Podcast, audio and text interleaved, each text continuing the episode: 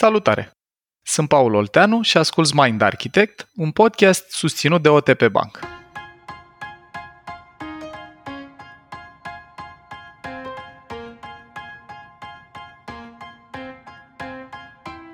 De câte ori ți-ai ascultat intuiția într-o situație în care a fost nevoie să iei o decizie?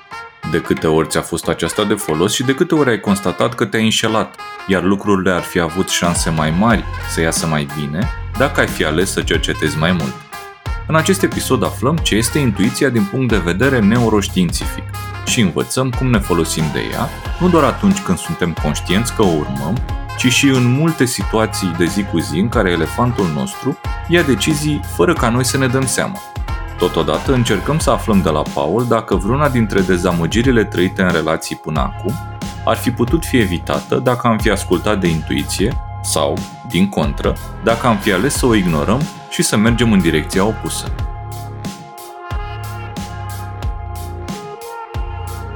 Paul, vorbim despre intuiție ca fiind ceva prezent în viața noastră. Mulți oameni spun că e bine să urmezi intuiția. Ce e intuiția din punct de vedere creier-minte? Bună întrebare, îți mulțumesc mult, Dana, că Mie îmi place foarte mult dezbaterea asta despre intuiție. În cercul meu de prieteni și în rândul cunoscuților apar des dezbateri despre, băi, am, am avut o intuiție, am urmat-o. Alții spun, bă, nu e bine să o urmezi, hai să o așezăm într-un context din ăsta neuroștiințific. Deci, simplist sau simplificând, nu neapărat simplist, intuiția e un mod de comunicare atât interior cât și exterior mai degrabă non-verbal, puteți vă gândiți la intuiție ca la o senzație sau un sentiment că ceva e dezirabil sau indezirabil, care se bazează foarte mult pe două elemente. Pe de o parte, pe înțelepciunea trecutului, adică pe ce s-a înmagazinat în memoria implicită a elefantului pe parcursul a o grămadă de ani de viață, respectiv a înțelepciunii biologice. Și aici dau un exemplu concret intuiția mea cum că nu e bine să pun mâna pe ceva fierbinte, unde n-am nevoie să calculez asta conștient, ci pur și simplu un sentiment de rezistență, poate să apară când am băgat degetul prima dată în ceva încins sau când m-am fript la aragaz, acolo am trăit ceva extrem de puternic emoțional dureros, a apărut o nouă linie de cod în memoria aia implicită sau inconștientă, mediată, gestionată de elefant, și pe viitor, când mă apropii de lucruri care îmi dau corporal sentimentul ăla de căldură, îmi apare o intuiție sau un reflex să nu mă apropii mai mult, deși eu n-am testat toate flăcările, toate lucrurile potențial încinse din univers.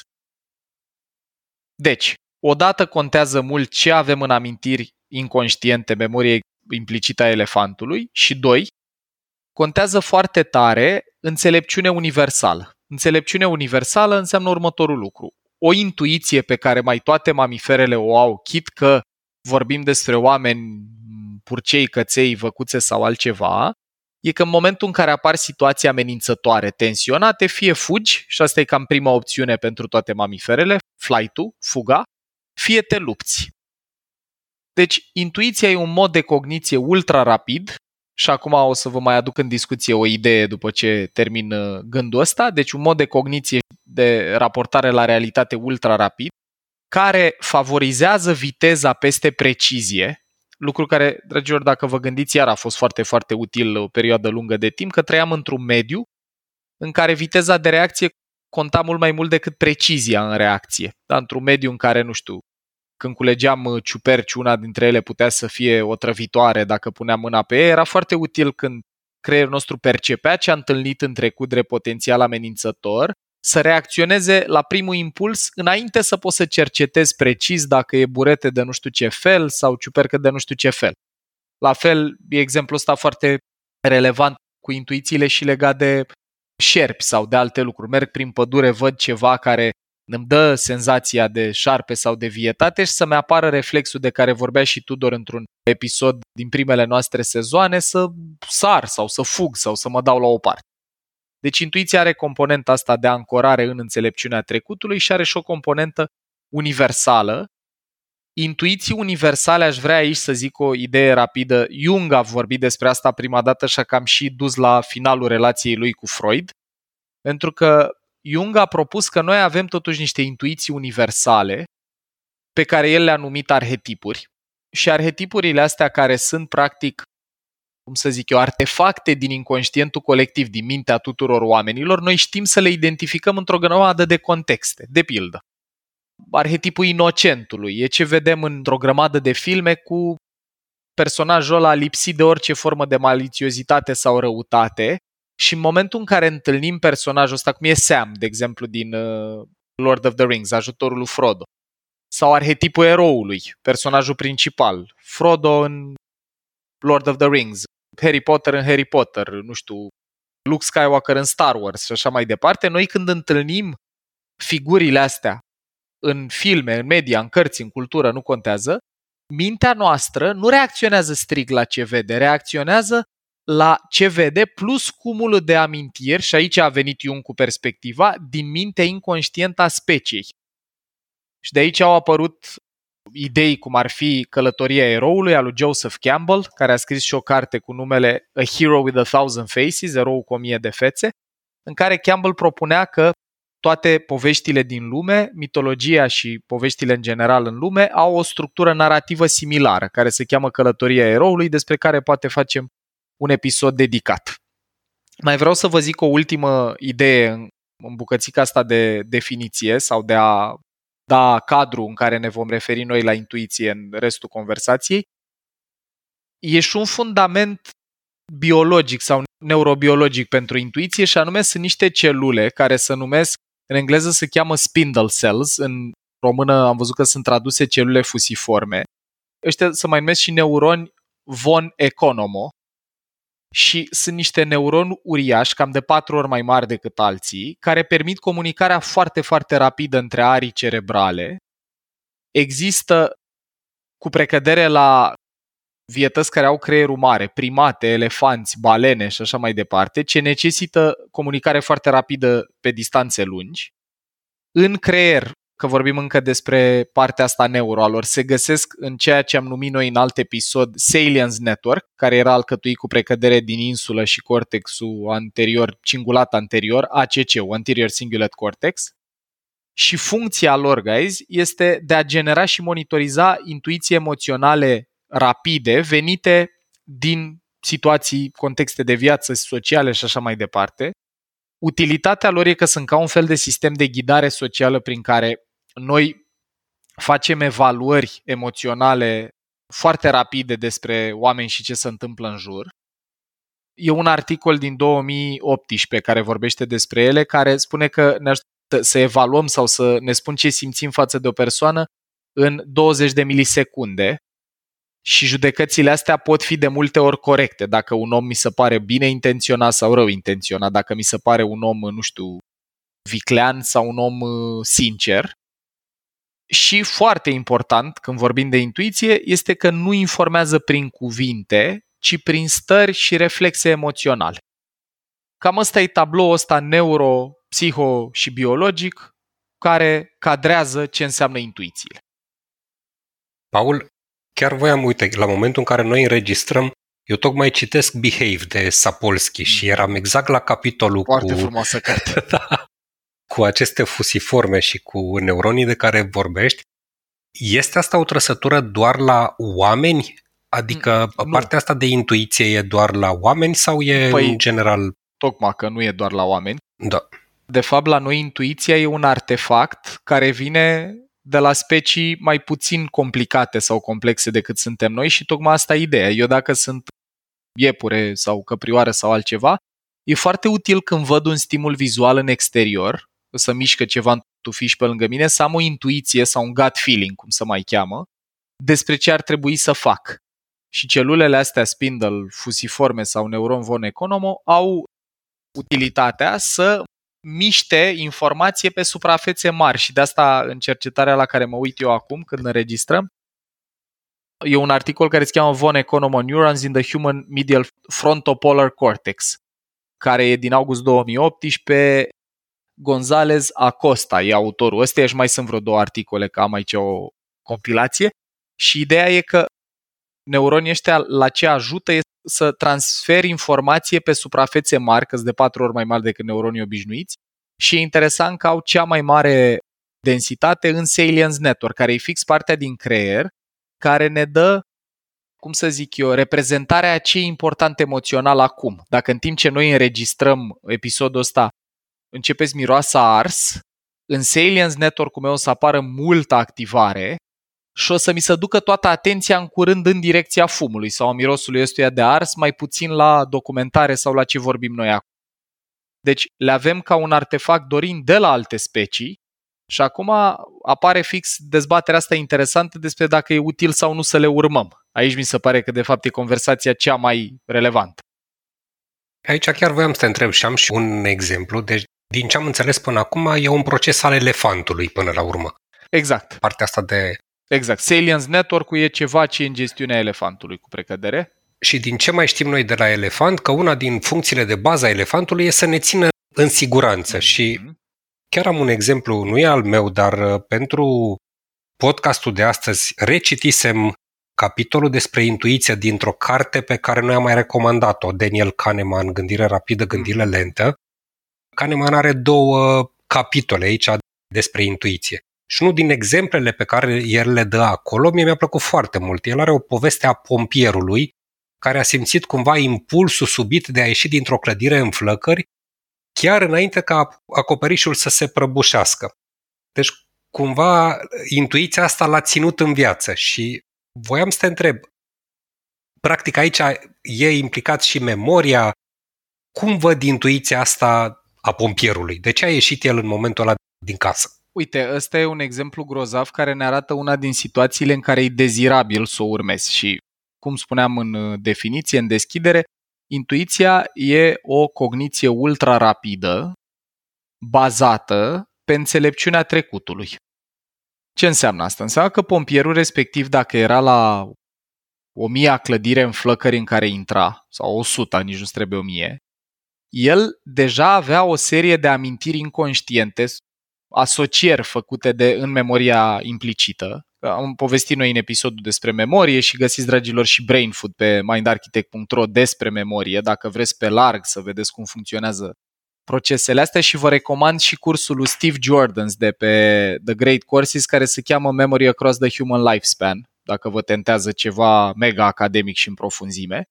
Deci el pe parcursul a sute de iterații cu clădiri în flăcări a început să aibă un fel de bază de date, dacă vrei, Dorin, cu reflexe sau asocieri mentale de care el nu e conștient. Astea nu pătrund și mintea conștientă neapărat. De pildă, că în momentul în care mirosea sau troznea într-un anume fel, la câteva secunde după aia s-a prăbușit o bârnă. Sau în momentul în care flacăra avea o anumită culoare sau intensitate, erau, nu știu, gaze toxice în uh, respectivul spațiu. Și acolo, multe din astea nu sunt conștiente, adică el nu poate să-ți spună conștient băi, când e culoarea așa, înseamnă că urmează să. Dar în momentul în care e acolo, în situația asta cu incendiu mă particular, suntem și foarte mult, cum să zic, o mare parte din cogniție e în slujba elefantului, care reacționează în situații din astea de viață și de moarte, și acolo el are un sentiment pe care îl produce Salience Network cu neuronii ăștia von Economo, spindle cells, cu celulele fuziforme, că mai bine flight, mai bine pleacă de aici. Și exemplul ăsta al tău dat de Kahneman și cred că îl dă și Malcolm Gladwell, cum povesteai tu în Blink, e fix genul de situație în care este vital să-ți urmezi intuiția. E foarte important în situațiile astea de viață și de moarte, dacă ai expertiză pe subiect, cum e cazul pompierului de care vorbești tu, să înveți să asculți ce-ți spune corpul, generic vorbind corp, dar gut feeling-ul ăsta, sentimentul, pentru că acolo tu nu poți în situația aia să operezi cu toate variabilele și cu toate, cum să zic eu, nuanțele pe care în toată istoria ta anterioară le-ai mai întâlnit. Și acolo ăsta e un exemplu grozav, grozav de situație în care intuiția poate să salveze viața. Eu o să mai pun unul rapid de tot pe masă din, nu mai știu din ce carte am citit asta, dar era un uh, exemplu cu oameni care în timpul celui de-al doilea război mondial puteau doar uitându-se pe cer la o distanță foarte mare să identifice care avioane erau aliate și care erau nemțești.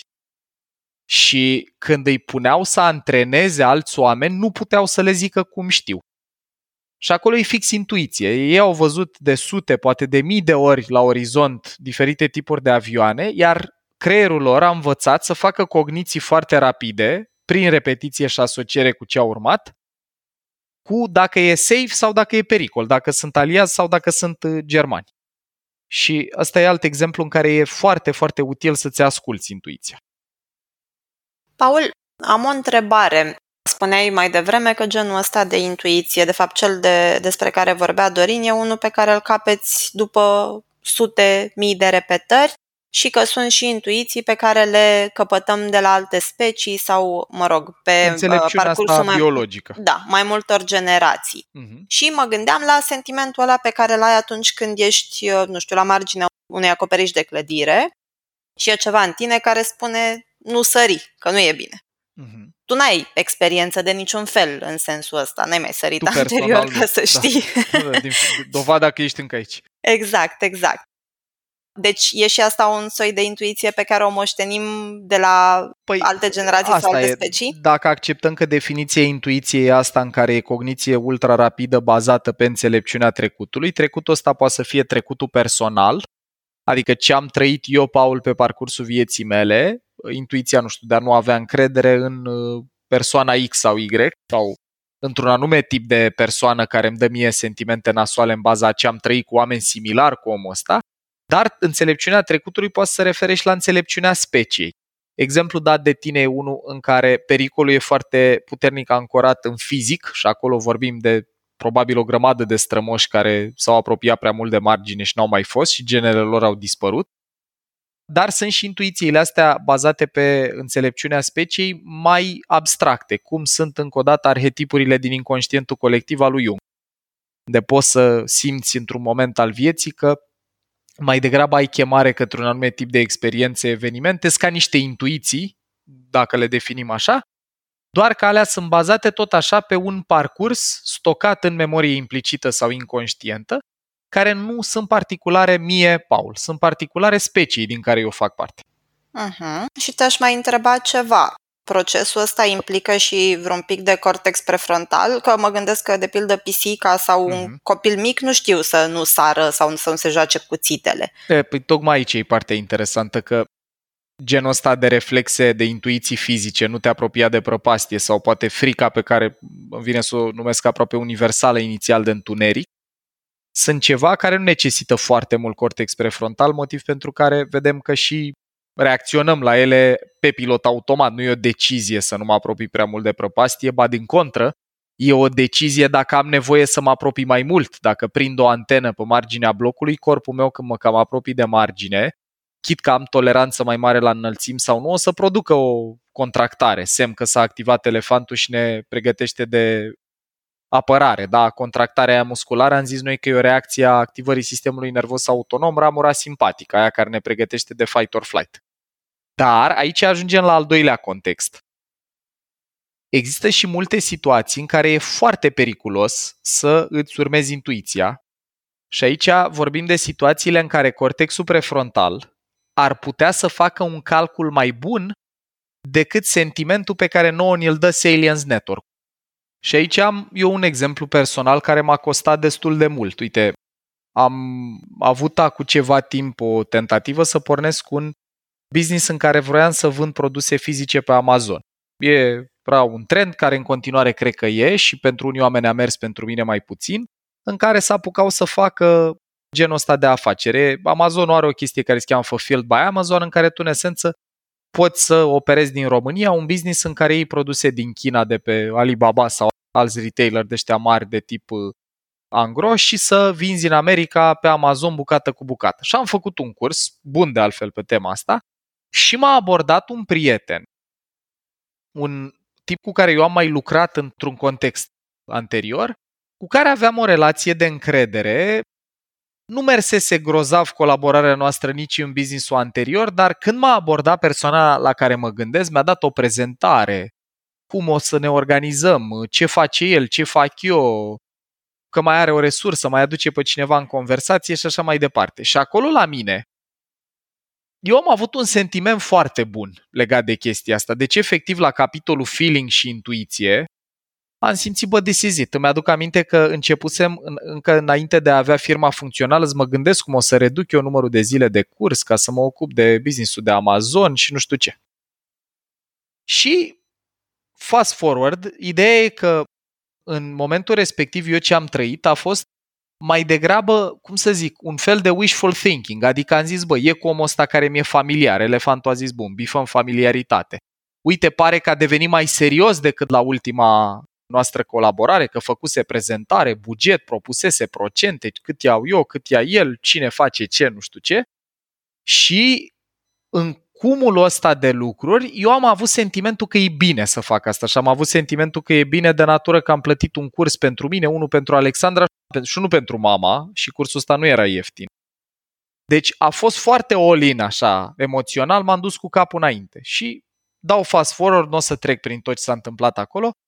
Am pierdut mulți bani în povestea asta pentru că, în fapt, persoana cu care mă băgasem în poveste nu prea trăise transformarea sau schimbarea pe care am simțit eu în prezentarea lui și entuziasmul meu față de subiectul ăsta avea mult mai mult de a face cu dorința mea de a avea niște venituri pasive decât cu o pasiune autentică pentru domeniu. Deci la mine neuronii ce au comunicat a fost, Paule, e super oportunitate. Când am văzut prezentarea, stai că a apărut și omul care să muncească, că eu eram angrenat full-time în training și eram, partea mea din business-ul ăsta era să plătesc tot o parte na, care cântărea mult, dar nu presupunea muncă.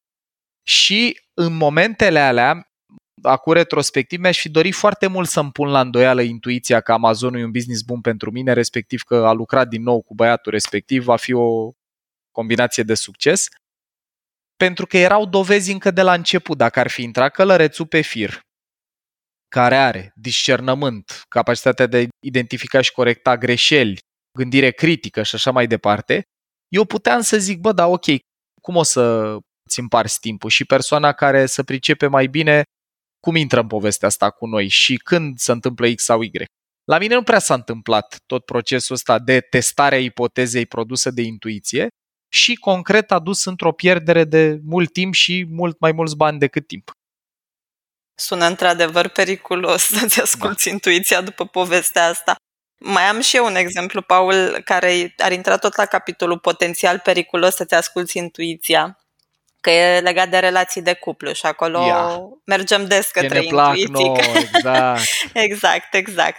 Ei, după cum eu am mai povestit în episoadele noastre de podcast, eu sunt un uh, evitant în refacere, în am stil, exact, în recuperare, am stil de atașament evitant și am intrat la un moment dat într-o relație unde după foarte puțin timp, undeva la vreo săptămână așa, mi-au început să mi se aprindă toate beculețele. Era ambulanță la mine în elefant și ce mi-am spus în momentul ăla a fost, Luciana, impulsul tău este să pleci, deci intuiția mea îmi spunea să plec, doar că am venit și mi-am spus că impulsul tău e natural să pleci, deci ar fi o decizie neînțeleaptă, bazată pe intuiție hai să oferi o șansă și să încerci să explorezi mai mult din omul ăsta.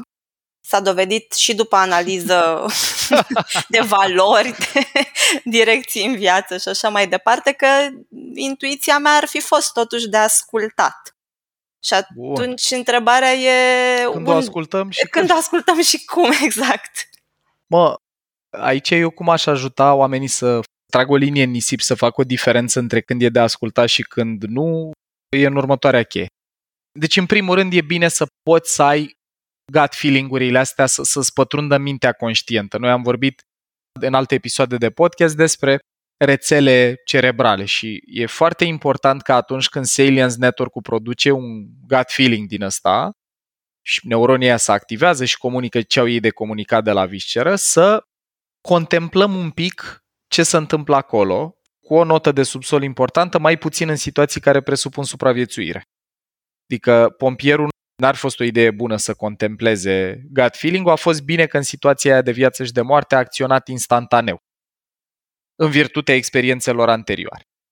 Acum, dacă noi suntem experți la ceva, gen, eu sunt portar la fotbal sau sunt jucător profesionist de tenis, eu când servește sau când șutează adversarul, n-am cum să calculezi conștient pe unde o să o ia mingea, că vitezele la care să servezi mingea acum, respectiv să, să trage la poartă, sunt mult prea mari ca să poată să o facă călărețul. Călărețul consumă multă energie, e foarte performant, dar nu e bun la chestii care cer viteză. E, în situațiile de felul ăsta, plus cea a pompierului, e grozav dacă îți urmezi intuiția. Adică eu mă uit la corpul lui alt, văd unde să uită, văd cum se pregătește, văd cum pleacă piciorul și după aia sar. Dacă am intuit bine, o să mă întâlnesc cu mingea. Dacă am intuit prost, mingea o să întâlnească cu plasa la fotbal. Deci în situațiile astea e grozav să o ascultăm. Eu mi-am rupt clavicula, pentru că n-am ascultat-o, vă dau și speța asta personală. Mi-aduc aminte că în clasa 10 a mers la Azuga cu profesoara de religie, între toți profesorii, și ne dădeam pe pârtia aia de la Azuga, Sorica sau cum se numește, și eu am vrut, evident, să-mi apăs butonul cu statut pozitiv, să impresionez o fată pe care o plăceam și zic, mă dau eu de sus cu Sania. Și m-am dat de sus, dar doi, în timp ce eu urcam și mă pregăteam să poziționez Sania să mă dau, doi oameni s-au dat și mai de sus decât m-am dat eu și știu că eu am văzut pe ăștia venind și chiuind pe Sanie în jos, am, în fața mea mai era un grup de oameni care când ăștia au trecut, au sărit unii în stânga și unii în dreapta. E, eu în timp ce venea Sania spre mine, mi-aduc aminte, contemplam, bă, în stânga sau în dreapta, în stânga sau în dreapta, în stânga sau în dreapta. Și n-am mai apucat să sar decât în sus. Și, mă rog, am, picioarele mele au lovit capul unuia din ăștia de pe Sanie și eu m-am întors cu capul în jos și am picat pe umăr sau zic și așa mi-a rupt clavicula. Deci, în situații de viață și de moarte, din astea în care eu am mai trăit experiența sau în care vorbim de înțelepciune biologică, cum ar fi când vine o chestie, un mobil mare către tine cu viteză, dă-te la o parte, nu contează în ce direcție, dă-te la o parte. Eu mi-aduc aminte că contemplam dacă e mai bine să sar în stânga, că pe acolo mai trec sănii, sau în dreapta unde era o mică prăpastie. Deci erau două rele și călărețul meu calcula pe care din astea două să le aleagă. Bad choice, foarte proastă alege. În situații în care noi n-am mai trăit genul ăla de experiențe, cum ar fi să pornim un business pe Amazon sau relații de cuplu cu oameni foarte diferiți de cei cu care ne-am obișnuit, acolo e grozav să participe și călărețul la assessment și, Luci, uite, fix în speța pe care ne-ai dat-o tu, din moment ce și intuiția spunea că omul ăla nu prea e bun pentru tine, a apărut gut feeling-ul că mai degrabă îndepărtează-te din relația cu ăsta dacă contemplarea avea loc repede, nu prea erau mari pagube. Adică te gândeai, ziceai, băi, și la rece pare că e tot rău, deci încheiem relația. Dacă pe de altă parte intuiția spunea pleacă, tu te-ai hotărât să dai o șansă persoanei respective și după aia culegând date să confirma altceva, păi stai că ăsta de fapt chiar era un om ok. Acolo ăsta e o situație în care puteai să ratezi o relație frumoasă pentru că decizia a fost luată exclusiv pe baza înțelepciunii trecutului. Și atunci, dragilor, sintetizând, cam asta ar fi ideea principală. Intuiția e un artefact care e parte din cum funcționează mintea noastră, are un suport neurobiologic destul de clar. În situații în care noi avem expertiză, fotbal, tenis, experiențe pe care le-am repetat de zeci de sute de mii de ori. Cazul pompierului. E grozav să urmăm intuiția pentru că e o probabilitate mai mare de succes.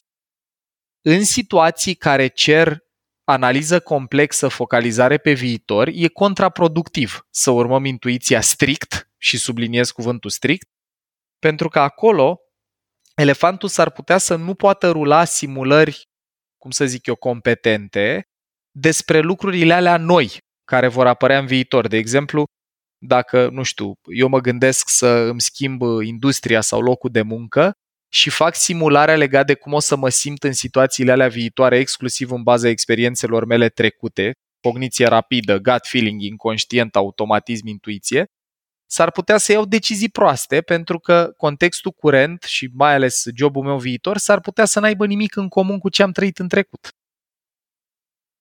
Vedeți că chestia asta e foarte relevantă atât în relații de cuplu cât și în zona asta de investiții financiare, apropo de când apar tehnologii noi care schimbă regulile jocului, unde intuițiile anterioare nu zic că sunt lipsite de valoare, dar s-ar putea să n-aducă toată valoarea de care avem nevoie. Să mai fie nevoie și de un pic de strâns date, de gândire critică, de studiat subiectul la rece. Super, Paul. hai să vedem cu ce putem să rămânem din toată discuția asta, ce tips and tricks putem să le dăm oamenilor. Principala mea speranță după episodul ăsta pentru toți cei care ne ascultă e să înceapă să aibă o viziune mai amplă a subiectului ăstuia al intuiției, că ea nu e strict bună sau strict rea. Că intuiția nu e ceva ce ar trebui să urmăm indiferent de circumstanță, cum nu e ceva ce ar trebui să ignorăm în general. În toate cazurile, intuiția are să ne spună ceva valoros. Și anume, uite, ca și în cazul meu cu Amazonul, băi, vezi că pe tine te atrage chestia asta cu venituri pasive sau, uite, te atrage diversificarea, că după aia am contemplat ce mi-a plăcut la idee și mi-am dat seama și ideile alea au rămas și sunt valoroase pentru mine și azi, dar a luat decizii complicate în relații de cuplu, în investiții financiare, în decizii profesionale, în, nu știu, relația cu copilul, exclusiv pe baza intuiției, adică eu așa simt, așa fac, e potențial contraproductiv și principala mea speranță e să nu mai prea slăvim intuiția cu orice preț și nici să nu demonizăm analiza în situațiile astea, pentru că, e o explicație foarte hardware, n-ai cum să ai intuiții legat de lucruri pe care nu le-ai trăit în forma respectivă. Adică trecutul ăsta pe care îl avem înmagazinat în structurile de memorie implicită e foarte, foarte valoros în situații similare cu trecutul respectiv. Dar noi acum trăim într-o lume în care prezentul și viitorul încep să arate destul de diferit de trecut și aici intuiția mea, nu știu, de a opri, dau un exemplu banal, dar e foarte valoros. Intuiția de a opri aerul condiționat, că în povestea ta că pe vremea lui Ceaușescu toată lumea scotea aparatele din priză pentru că aveau consumul chiar și în stare de stand-by foarte mare, acum e contraproductiv pentru că e mai ușor să ții o cameră rece păstrând temperatura constantă decât având șocuri pe măsuratele cu date, cu kilovați consumați. Și ăsta e fix genul ăsta de situație foarte interesantă, unde intuiția m-ar fi pus să fac ceva ce să dovedea mai prost în prezent, în prezentul ăsta complex, cu tehnologie avansată, dar nu ar fi fost sub nicio formă o problemă în urmă cu 30-40 de ani. Deci ca multe alte lucruri, dragilor, pe care noi le-am adus aici în discuție în podcast, intuiția e ceva ce face parte din mintea noastră și e util să fim conectați la ea, dar nu oricând să o urmăm să fim atenți la ce ne spune elefantul, dar nu oricând să-l lăsăm să ne poarte în direcția în care el găsește că e cel mai bun. Super, mulțumim frumos, Paul. Mulțumim, Paul. Cu maxim, maxim drag.